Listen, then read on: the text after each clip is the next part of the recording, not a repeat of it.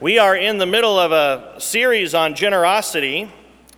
We've talked about the motivation for generosity, the motive for us to be a generous people in every aspect of our lives is love. That is why we are a generous per- people. We are a generous people because we are motivated by love, particularly the love of Jesus Christ and the radical nature of his generous love towards us.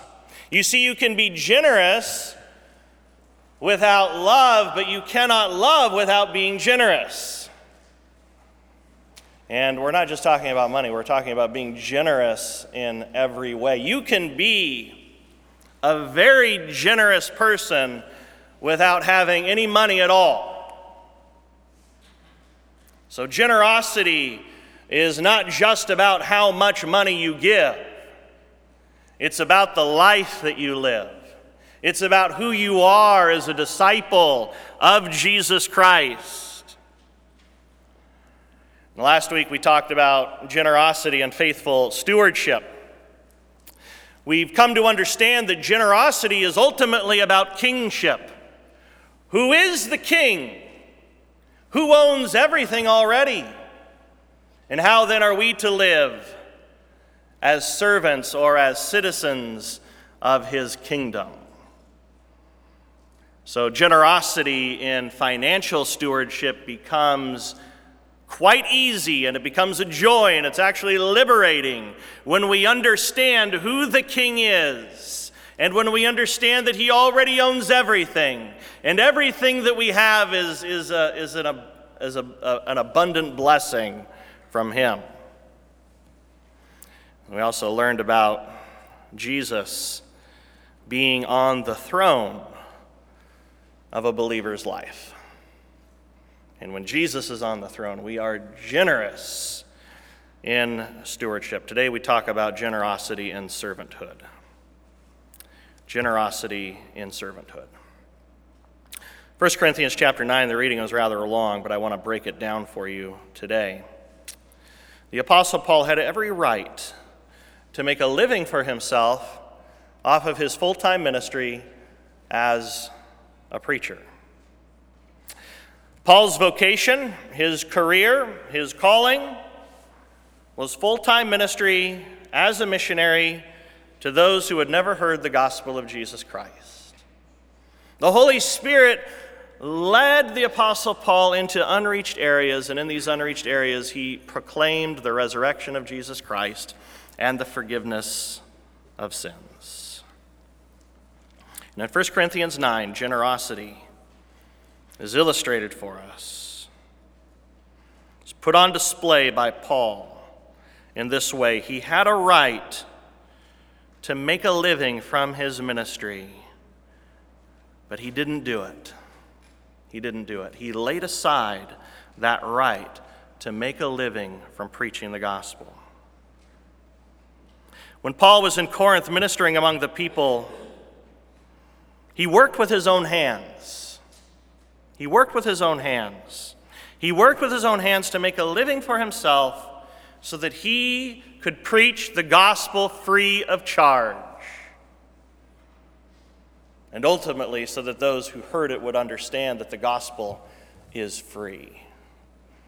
There's nothing that we can do to earn the forgiveness of sins and the grace of God. Now, as, as Christians, we know that it's our responsibility to support our missionaries, and we send missionaries.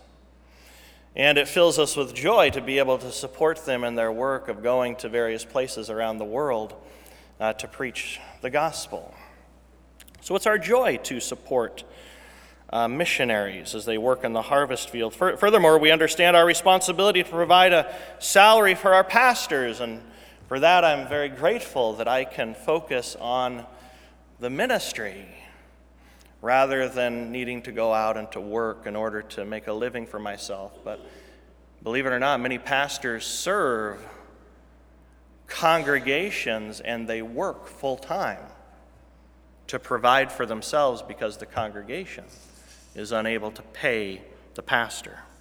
So I'm very grateful for your ministry and of your blessings given to me so that I can serve as a shepherd and a pastor and as an evangelist among you and in this community. So thank you for that privilege. And Paul understood his right. He understood his right to make a living from his career as a missionary and evangelist. But for the sake of those he was reaching, he laid aside that right. And he didn't collect a salary. He was actually in the city of Corinth for one and a half years. And as he was in the city of Corinth for that one and a half years, being a church planter and a planting evangelist pastor, he never collected a salary from the people. See, Paul didn't want people to assume that his motivation in preaching was to get money. And he wanted the people to know that this is a free gift, a free gift of grace.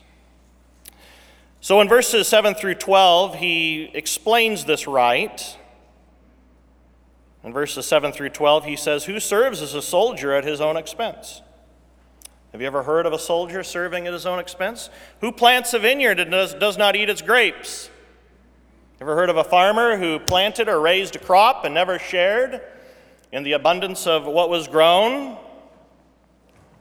Who tends a flock and does not drink the milk? Do I say this merely on human authority? Doesn't the law say the same thing? And this is the important thing. This comes from God's word, for it is written in the law of Moses do not muzzle an ox while it is treading out the grain. In other words, when, when the ox is treading the grain, as the ox is tied to a yoke and walks in the circle, treading on the grain to remove the chaff from the grain, do you muzzle that ox? Or do you not let it eat of what it is treading out? Surely he says this for us, doesn't he? Yes, this was written for us because whoever plows and threshes should be able to do so in the hope of sharing in the harvest. If we have sown a spiritual seed among you, is it too much? Is it too much if we reap a material harvest from you? Is it too much if we reap a material harvest from you. In other words, is it too much if we receive a salary for our work in career ministry?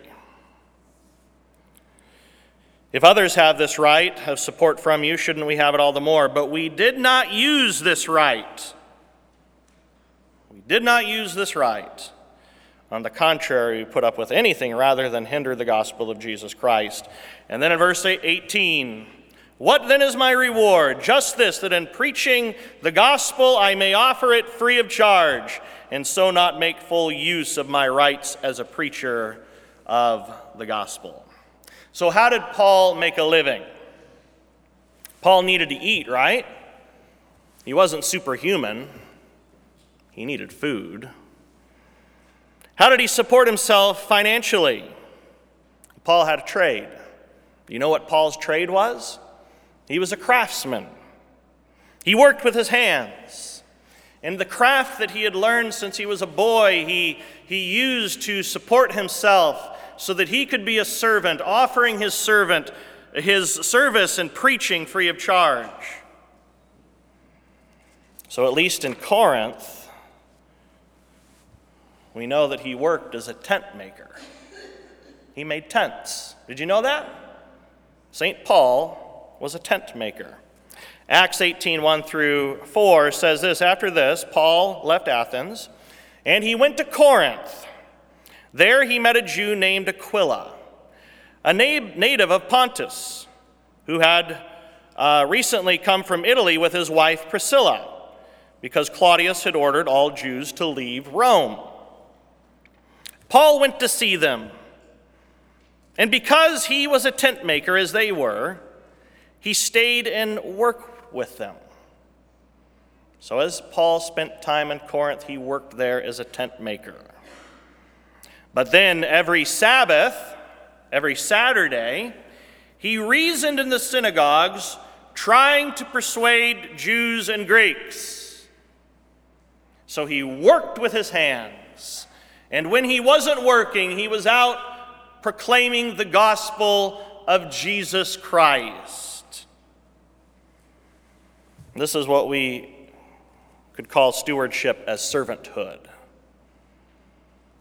Stewardship as servanthood, giving up our rights for something bigger, giving up our rights to serve the cause of the gospel of Jesus Christ. You see, Paul understood that his entire life was dependent upon the provision of Jesus Christ. He understood that, that every day he was dependent upon Jesus Christ. Are you living that way? Understanding that every day you are dependent upon the provision that's provided by Christ? So, understanding that he was dependent upon the provision of Christ, he did what was necessary to serve the cause of the gospel to serve the cause of the gospel as a faithful servant. Rather than placing a stumbling block in someone's journey, someone's spiritual journey to faith in Jesus, Paul worked to make himself a living. Moreover, Paul was willing to do what was uncomfortable for the sake of the gospel. When was the last time your faith made you uncomfortable? When was the last time your service to Jesus made you uncomfortable? You see, if you're going to be a servant of Jesus Christ, it means entering into that zone where you're uncomfortable. You see, Paul was willing to sacrifice his own interests for the interests of bringing the message of the gospel to an unbelieving world. Not only did Paul demonstrate generosity and selfless servanthood, he did everything that he could to relate to other people so that he would have opportunity to share the gospel with them. He even interacted with people uh, who he wasn't comfortable with because, with his upbringing as a Jewish person, their lifestyle would have been very bizarre to him. You ever encountered people like that? Their lifestyle's a lot different than how you grew up. Their lifestyle's a bit bizarre concerning what your values are in comparison to your values. You see, Paul in 1 Corinthians 9, verses 19 through 23, said, Though I am free and belong to no one, I have made myself a slave to everyone he made himself a slave. Doulos in the Greek, a servant or a slave to everyone to win as many as possible. To the Jews, I became like a Jew to win the Jews. That wasn't difficult for Paul because Paul was raised as a Jew and he was a Pharisee. He actually said that he was a Pharisee of Pharisees. He was in the ruling class of the Jewish people. So to the Jews, he became like a Jew to win the Jews. To those under the law, he became like one under the law, though I myself am not under the law, so as to win those under the law. To those not having the law, I became like one not having the law, though I am not free from God's law, but am under Christ's law, so as to win those not having the law. To the weak, I became weak to win the weak. I become all things to all people, so that by all possible means I might save some. I do all this for the sake of the gospel, that I may share in its blessings. So Paul, he laid aside his rights. He did what was uncomfortable to relate to people of various cultures and various lifestyles so that he could bring to them the good news of the gospel. You see, Paul did everything he could to serve people. This was very difficult for Paul as a Jew, but he left his comfort zone and he did it. Have you ever left your comfort zone? Have you ever been in an uncomfortable situation before in your life? Have you ever entered among a crowd of people that you really seem to have nothing in common with? Have you been there before? Do you know how it feels? This is what Paul did.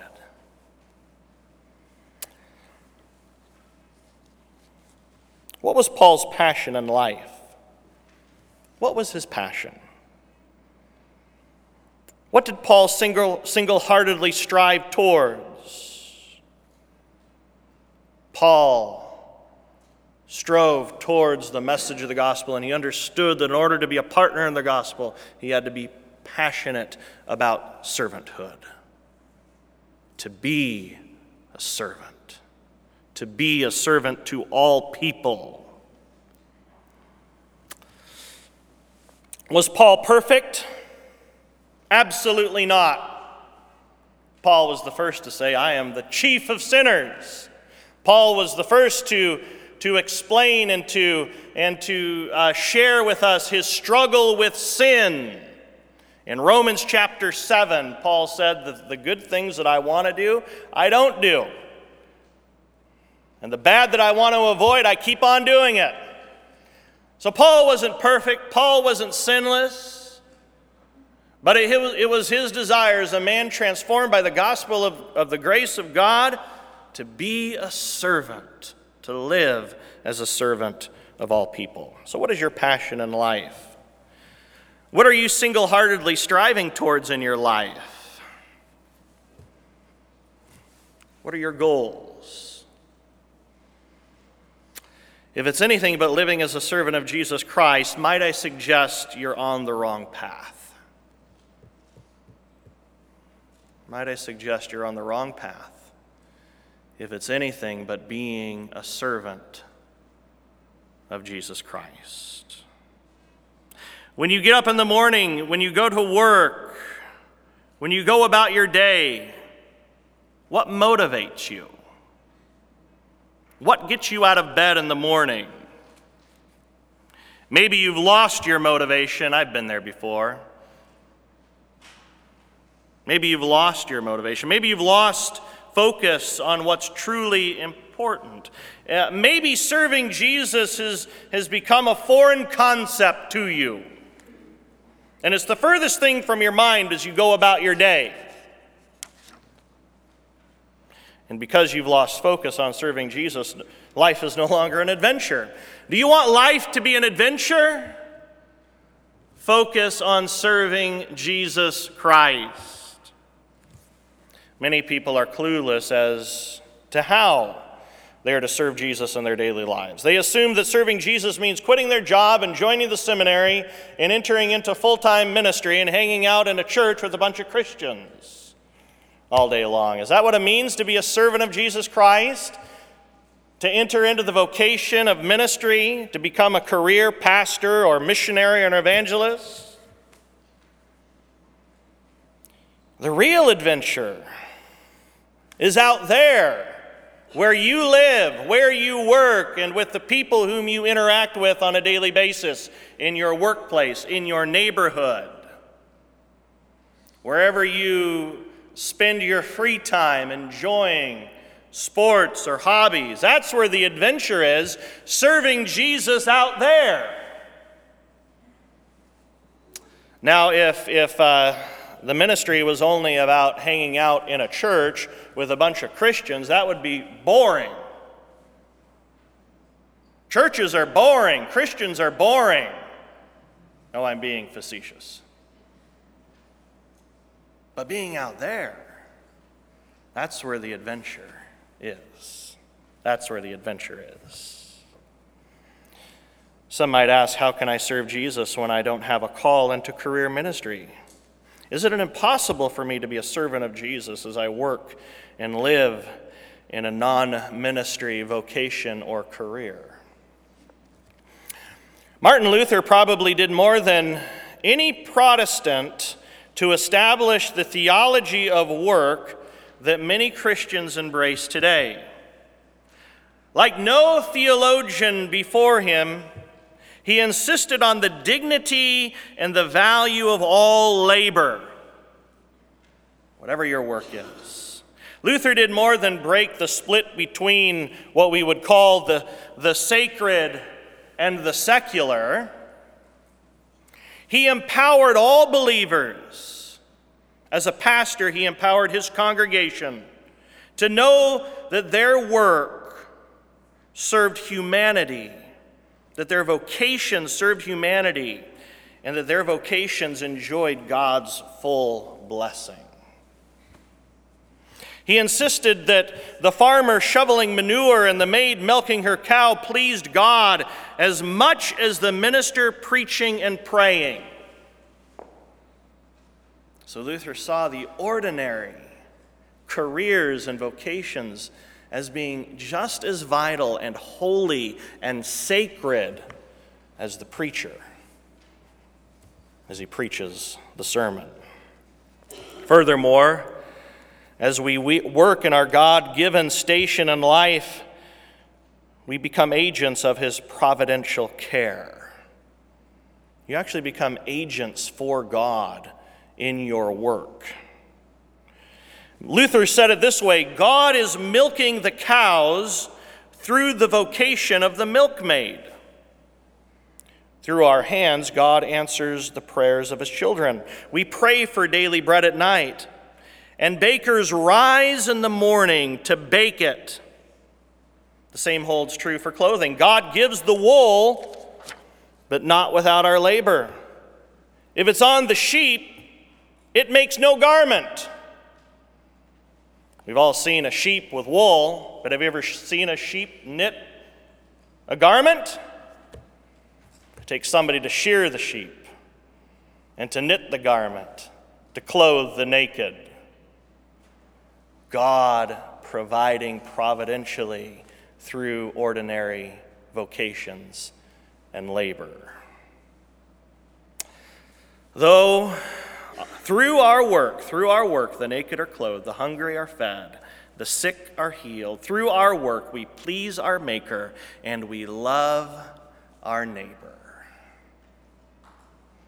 When you get up and you go to work, or when you go out and you volunteer, or when you get up and you take care of the kids, or the grandkids, or the great grandkids, when you interact in society, do you view yourself as a servant, doing God's work?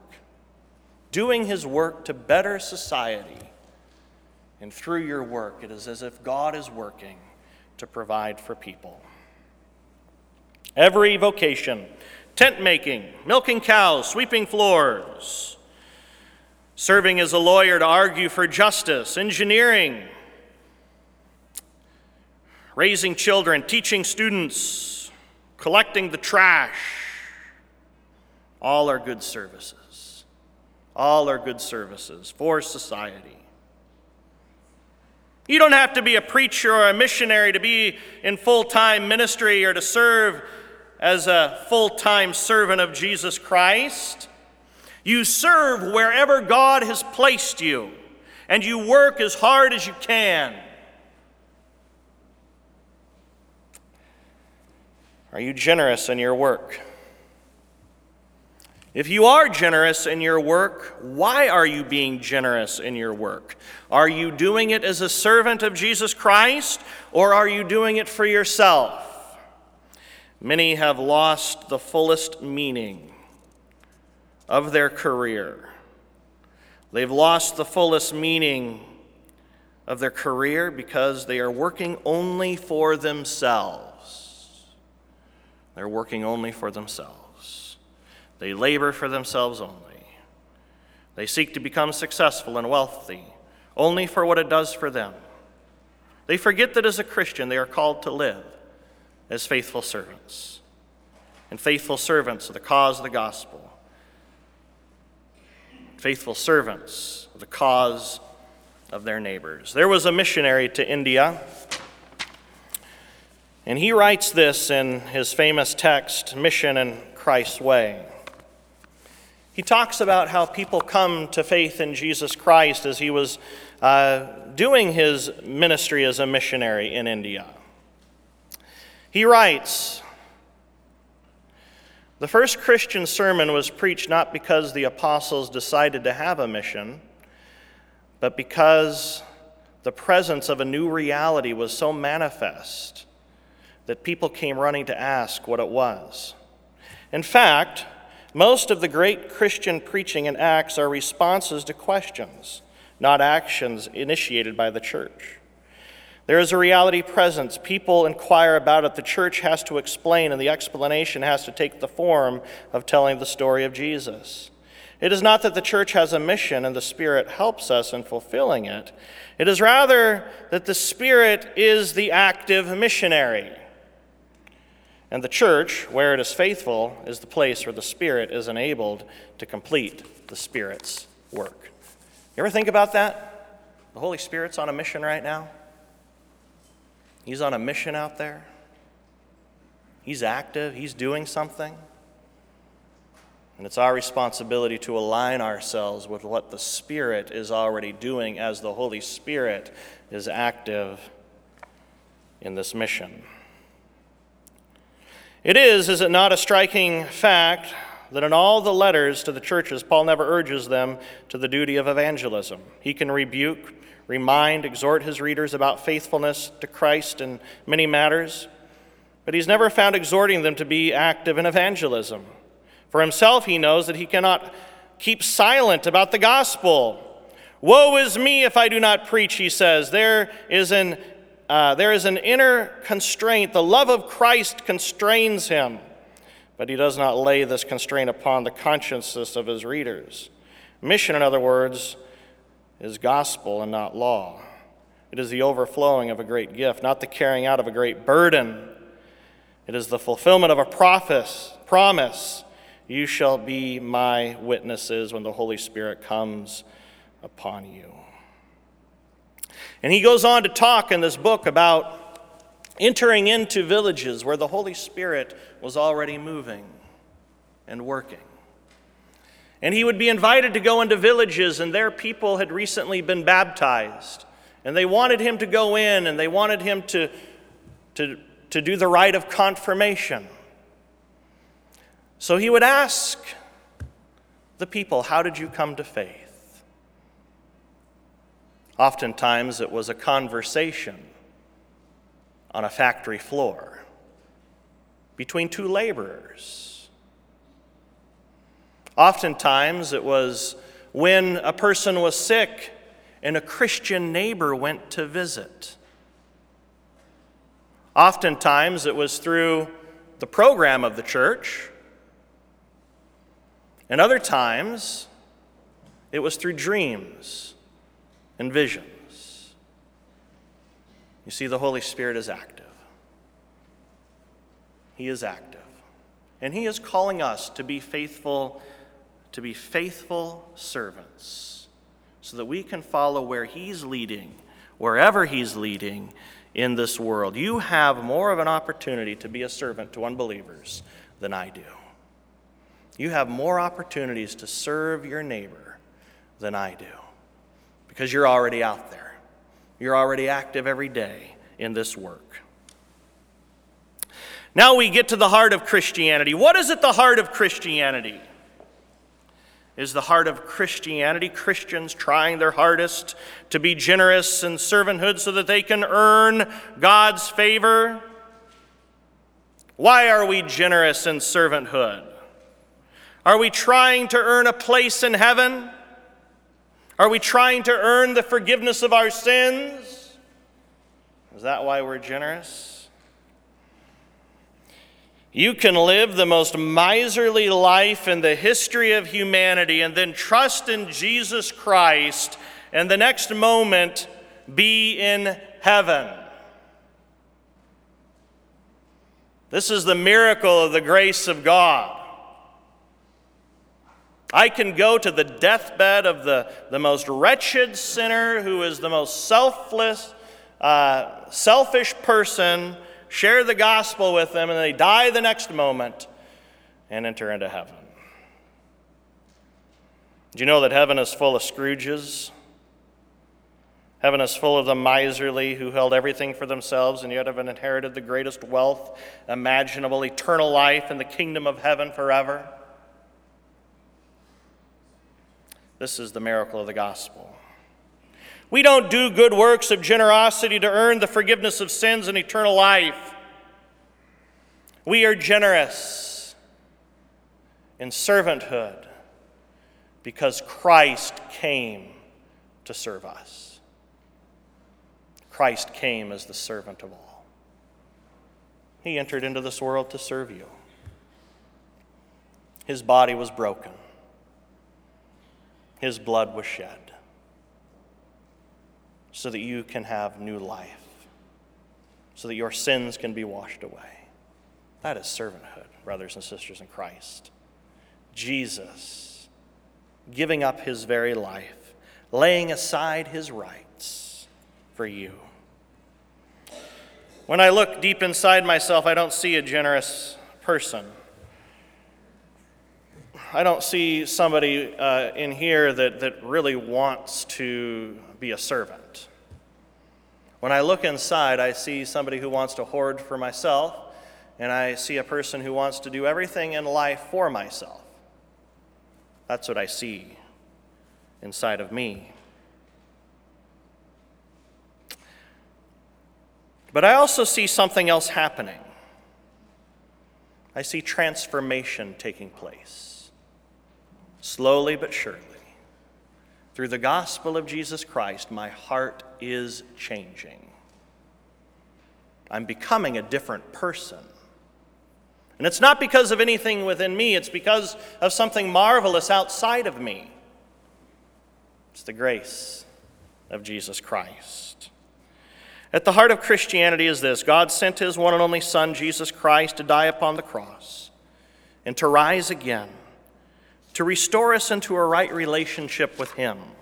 At the heart of Christianity is Jesus Christ accomplishing for us what we could never accomplish on our own. At the heart of Christianity is a Savior who transforms people by bringing them, them from death to life. That's at the heart of Christianity. Jesus came as the selfless, suffering servant of all.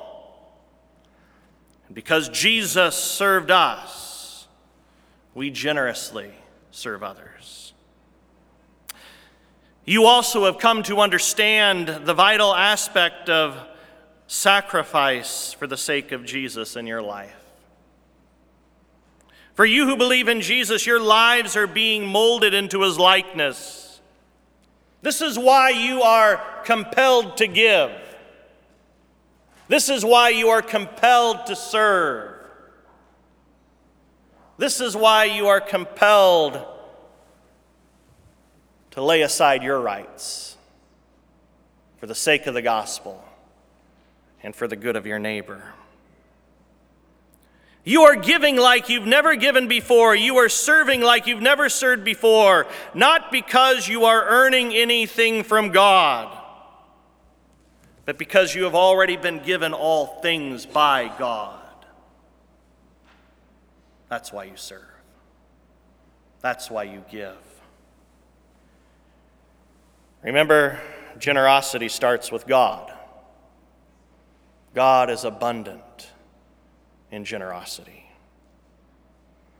And because He is abundant in generosity, you now are a reflection of that generosity towards the service of the gospel and for the good of your neighbor. Amen. Let us pray together.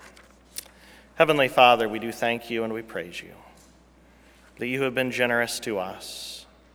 And we thank you and we praise you that the sin that dwells within us has been covered by the blood of Jesus Christ. And not only has this sin been covered by the blood of Jesus Christ, you are shaping and you are molding us, you are transforming us into your likeness to live as faithful servants of all people. Lord, we understand that this mission and this ministry cannot be accomplished apart from your Spirit moving. Teach us, Heavenly Father, to recognize where your Spirit's moving so that we can serve in our vocations. So, Lord, I pray for every person who wakes up and goes somewhere or even if they stay at home, that they would be sensitive in their place of work, wherever they go to school, wherever they are, that they would be sensitive to how the Holy Spirit is working in their vocations, in their careers. They would be sensitive to follow and to be a servant, bringing the good news of the gospel, bringing the love of Christ to people who need you. It's in Jesus' name we pray these things. Amen. Let us stand as we sing together. Is it you have a song to sing right now, or are we going into communion? Okay. My bad. Please sit down.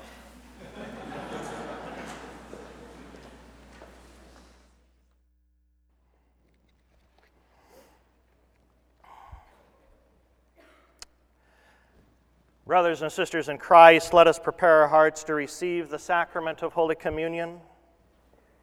I want you to hear these words today. If we confess our sins, God, who is faithful and just, will forgive us our sins and cleanse us from all unrighteousness. Jesus invites you, he says, He says to you today, Come to me, all you who are weary and burdened, and I will give you rest. You need rest for your soul today? For God so loved the world that he gave his one and only Son that whoever believes in him shall not perish but have eternal life. This is the promise of the gospel. Jesus came to give you everlasting life. For God did not send his Son into the world to condemn the world, but to save the world through him. And I invite you now to pause and to reflect upon the gift of Jesus and his grace given to us in his one and only Son, Jesus Christ. Let's take a moment to reflect upon our lives and to prepare our hearts to receive this sacrament.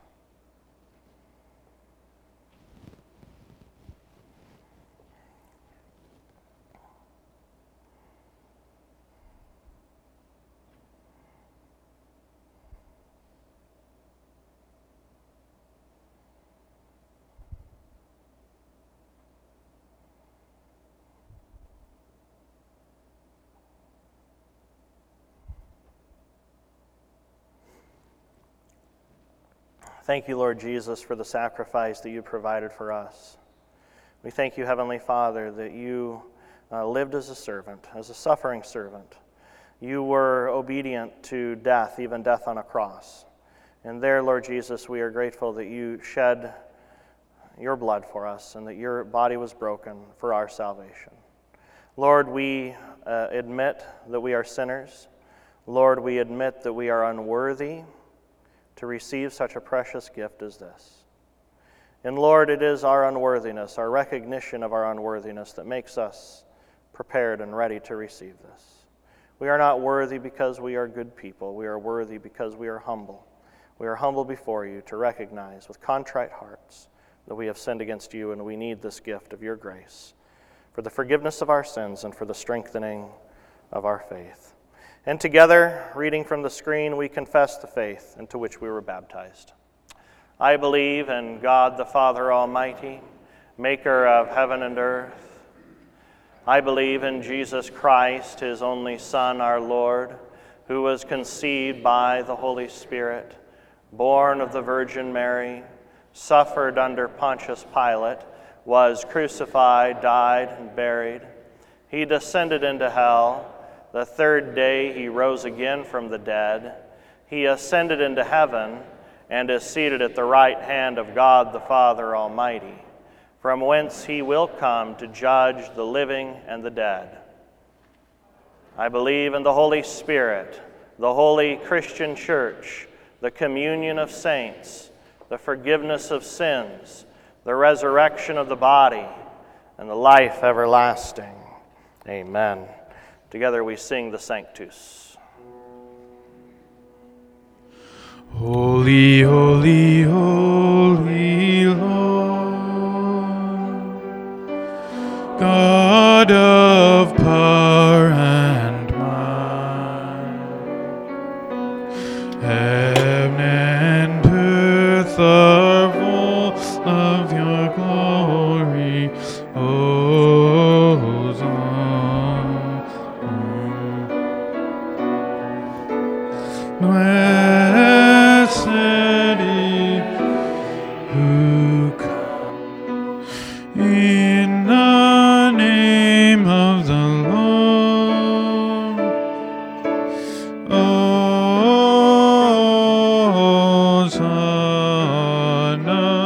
in the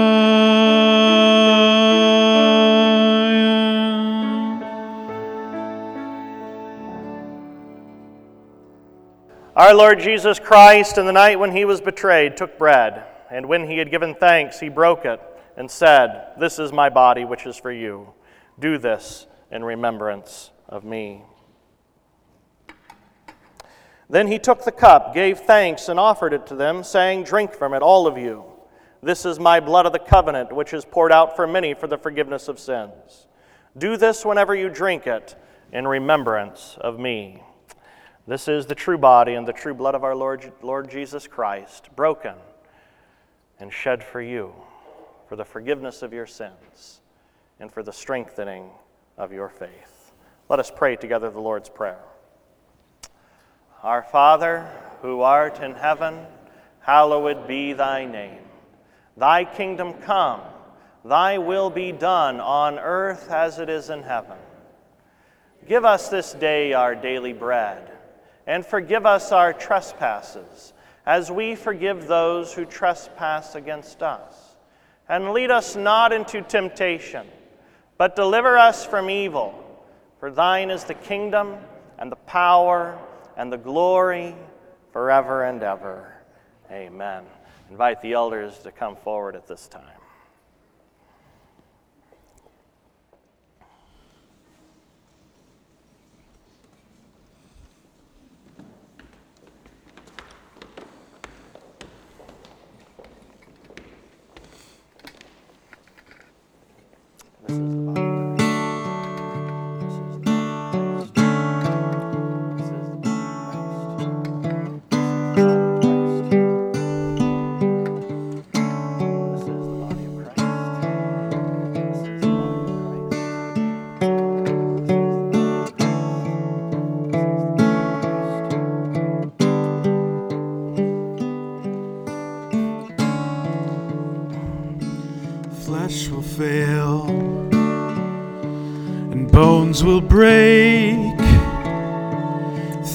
Will steal, the earth will shake, night will fall, and light will fade.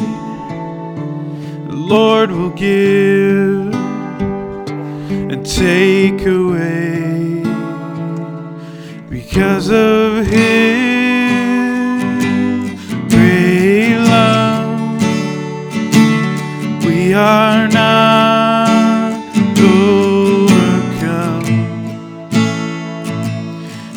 because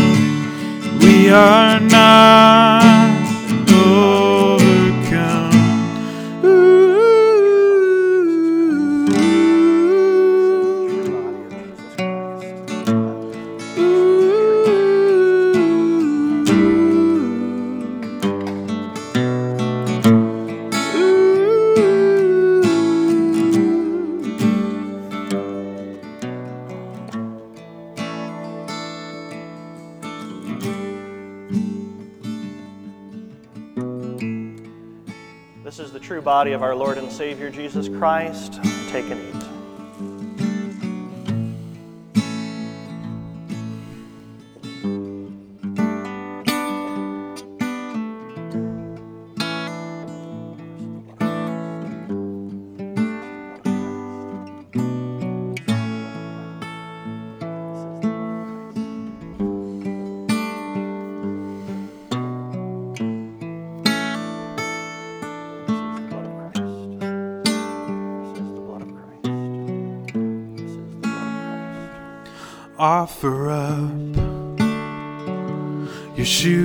Turn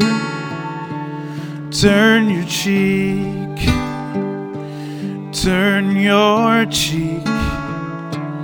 Bear the yoke of love and death. The Lord will give life and breath because of his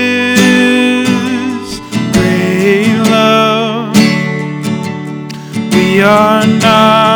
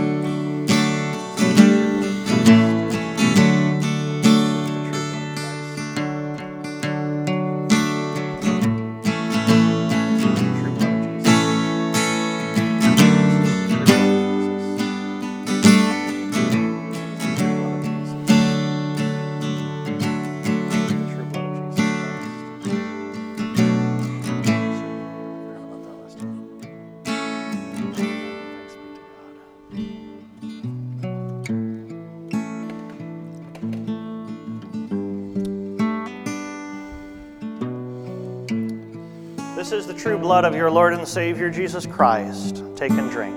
Know that your sins are forgiven.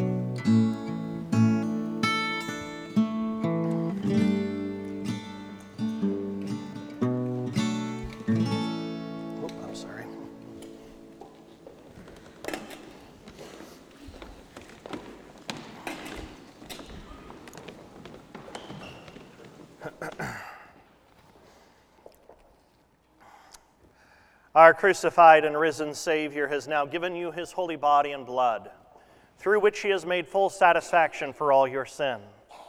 May he strengthen and preserve you in true faith unto everlasting life. Receive now the benediction of our Lord and Savior Jesus Christ. The Lord bless you and keep you. The Lord make his face to shine upon you and to be gracious unto you. The Lord lift his countenance towards you and give you his peace. In the name of the one true God, Father, Son, and Holy Spirit. Amen.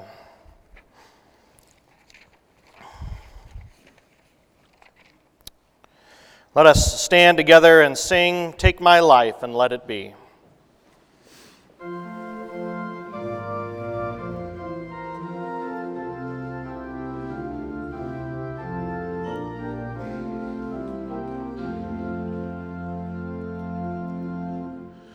Take my life and let it be consecrated, Lord, to thee. Take my hands and let them move at the impulse of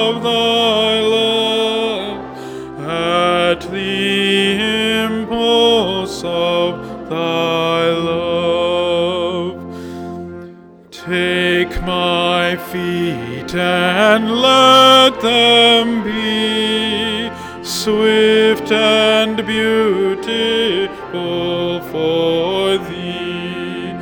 Take my voice and let.